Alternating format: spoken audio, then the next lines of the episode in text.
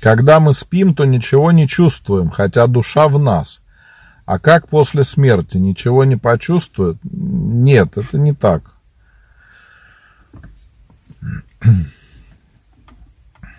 Когда человек спит, он отдыхает. А после смерти э, будет другое.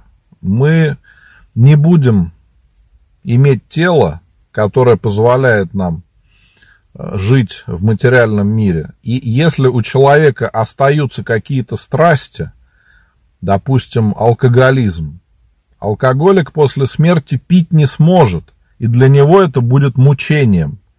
Тот, кто страдал страстью обжорства, будет видеть еду, но кушать ее не сможет. И вот это будет для человека мучением.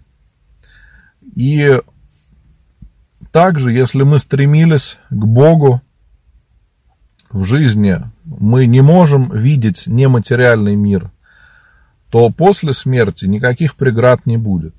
И те, кто стремились к Богу, они по-другому будут это воспринимать. То, к чему шли.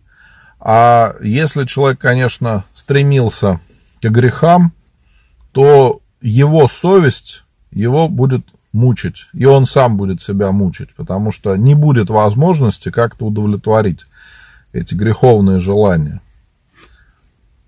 Ну и кроме того, перед э, Богом, когда человек окажется перед Богом, перед святостью Божией, сама совесть будет человека обличать и мучить, как э, какой-то огонь. Поэтому у усопших остается надежда на помощь близких, на искреннюю молитву, что те, кто не успел покаяться, будут в надежде на наши молитвы. Поэтому мы молимся за усопших, чтобы им помочь таким образом.